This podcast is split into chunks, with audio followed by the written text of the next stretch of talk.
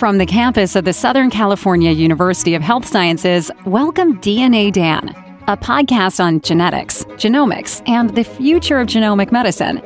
Our host, Professor Dan Handley, will immerse you in the fascinating world of DNA and genomic medicine. This podcast is for informational purposes only and is not intended as medical advice.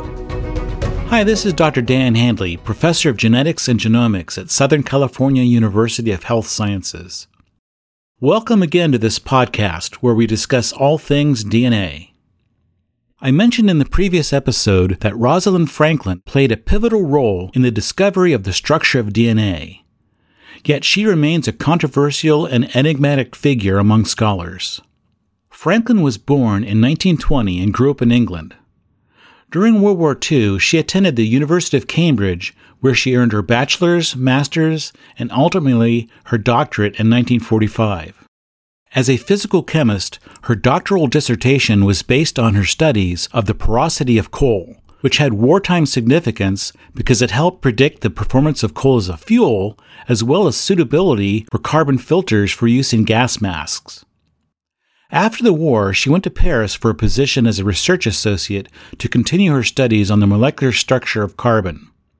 There she met an X-ray crystallographer who taught her the techniques involved to study the structure of molecules using X-ray diffraction. In 1950, she gained a position in London at King's College and was assigned to a laboratory where Maurice Wilkins and his graduate student, Raymond Gosling, were using X-ray crystallography to study the structure of DNA. As accounts of the time portray, Wilkins and Franklin did not get along very well. However, Franklin refined the X ray crystallography equipment and techniques Wilkins and Gosling had been using. Although Franklin supervised the experiments, it was actually Gosling who took the famed Photo 51 Watson and Crick had used to help determine the structure of DNA. Franklin went on to pursue research at Birkbeck College in London. There she studied RNA in the form of RNA viruses such as the tobacco mosaic virus and poliovirus. In 1956, she began to experience health problems. After seeking medical attention, she was found to have two cancerous tumors in her abdomen. Her diagnosis was ovarian cancer. She continued to work whenever she could, but eventually died of complications of her illness in April 1958. She was only 37 years old. In 1962, Watson, Crick, and Wilkins were awarded the Nobel Prize for determining the structure of DNA. Although Crick and likely others felt that Franklin should have been included, the Nobel Prize policy was that awards could only be given to those still alive and not awarded posthumously. Gosling was not nominated nor included as well.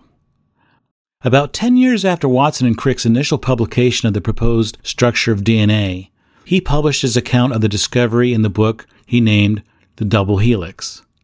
In early versions of the book, he praised Franklin for her scientific acumen, but criticized her as being difficult to work with and uncaring about her appearance. It revealed much about the manner in which women scientists were often perceived and treated. In later editions, Watson tried to redeem himself by admitting that he was too harsh on Dr. Franklin that he wished she could have shared the Nobel Prize for her contribution to the discovery of the structure of DNA. Over the years, many different accounts of Franklin's professional and personal life have been written. Certainly, sexism in the sciences was commonplace. Franklin seemed to have few, if any, close relationships, and apparently alienated a number of male scientists. On the other hand, she seemed to have had very congenial professional relationships with Francis Crick and others.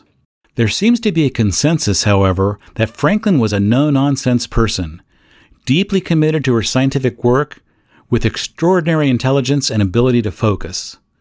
If some of her contemporaries interpreted that as being non social or antisocial, that interpretation is left to the beholder. In stark contrast, others who knew her perceived her as amiable and personable. Over the past few decades, Franklin has been the subject of both scholarly and popular works. Books, film, TV, and plays have been written about her in her honor and in an effort to help right past wrongs. In the US, PBS aired two different documentaries about her, two different stage plays Rosalind, A Question of Life, and Photograph 51 were written and produced about her life. I will provide a bibliography of these works to accompany this podcast and hope you follow up to learn more about Dr. Franklin. Among scholarly circles, Dr. Franklin remains an enigmatic figure and the subject of much controversy. What is not under debate is that she made enormous contributions to science and she was taken from us much too soon. This has been a production of the Southern California University of Health Sciences, copyright 2021, all rights reserved. The opinions stated here are solely those of the guests and do not necessarily represent the opinions of Southern California University of Health Sciences.